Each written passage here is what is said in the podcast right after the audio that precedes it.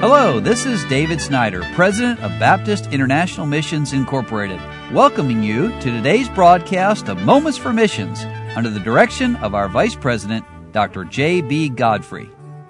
Well, dear listener, welcome back to Moments for Missions. And yesterday I started a great story, but I wasn't able to finish it. You know, in five minutes I can't always get it in, but my good friend Steve Nutt and his wife Frankie were traveling in Europe and their brake lights weren't working. They had crossed over from Germany into Holland, headed off to a missions revival. And a Holland person flashed their lights and they pulled over and talked. And this gentleman helped Brother Nutt get his car repaired. But while they were waiting, his newfound friend continued to express his gratitude for what the United States of America had done for him and his people during one of their darkest hours.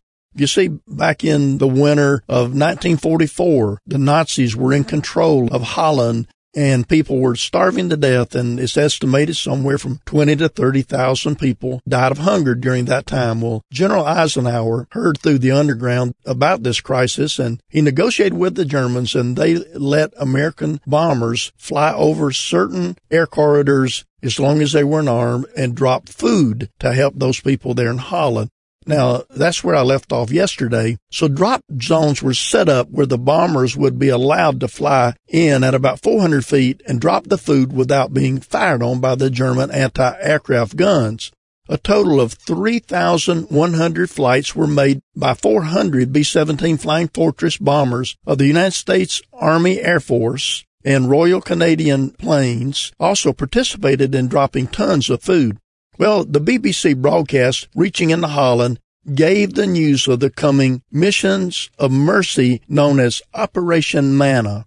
Operation Manna was the code name for the bread that rained down from heaven onto the Israelites in the book of Exodus.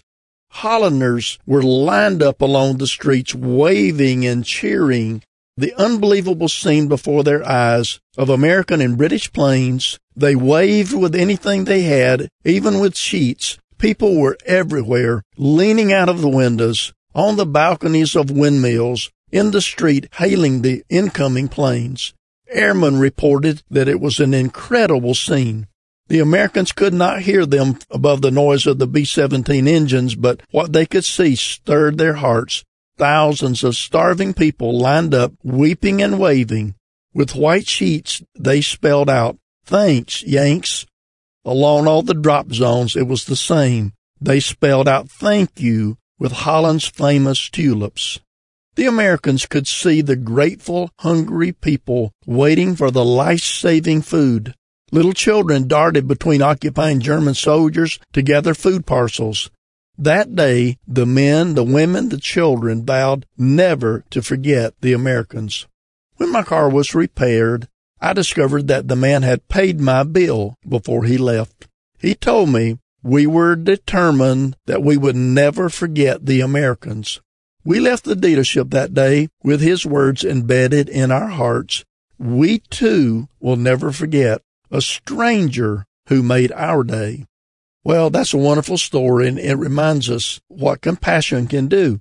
And in a sense, that's the way we missionaries feel is we take not just physical food, even though we do that many times, but we take the bread of life, the Lord Jesus Christ, and his wonderful story to people all over the world who are starving. Some of them don't even realize they're starving, starving spiritually. Nothing to give them hope, nothing to give them help.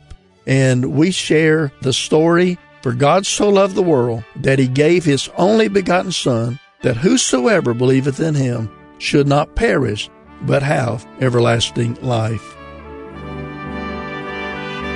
You've been listening to Moments for Missions. For further information, please write to BIMI, P.O. Box 9, Harrison, Tennessee 37341, or call us at 423 344 5050 or you can visit us online at www.bimi.org.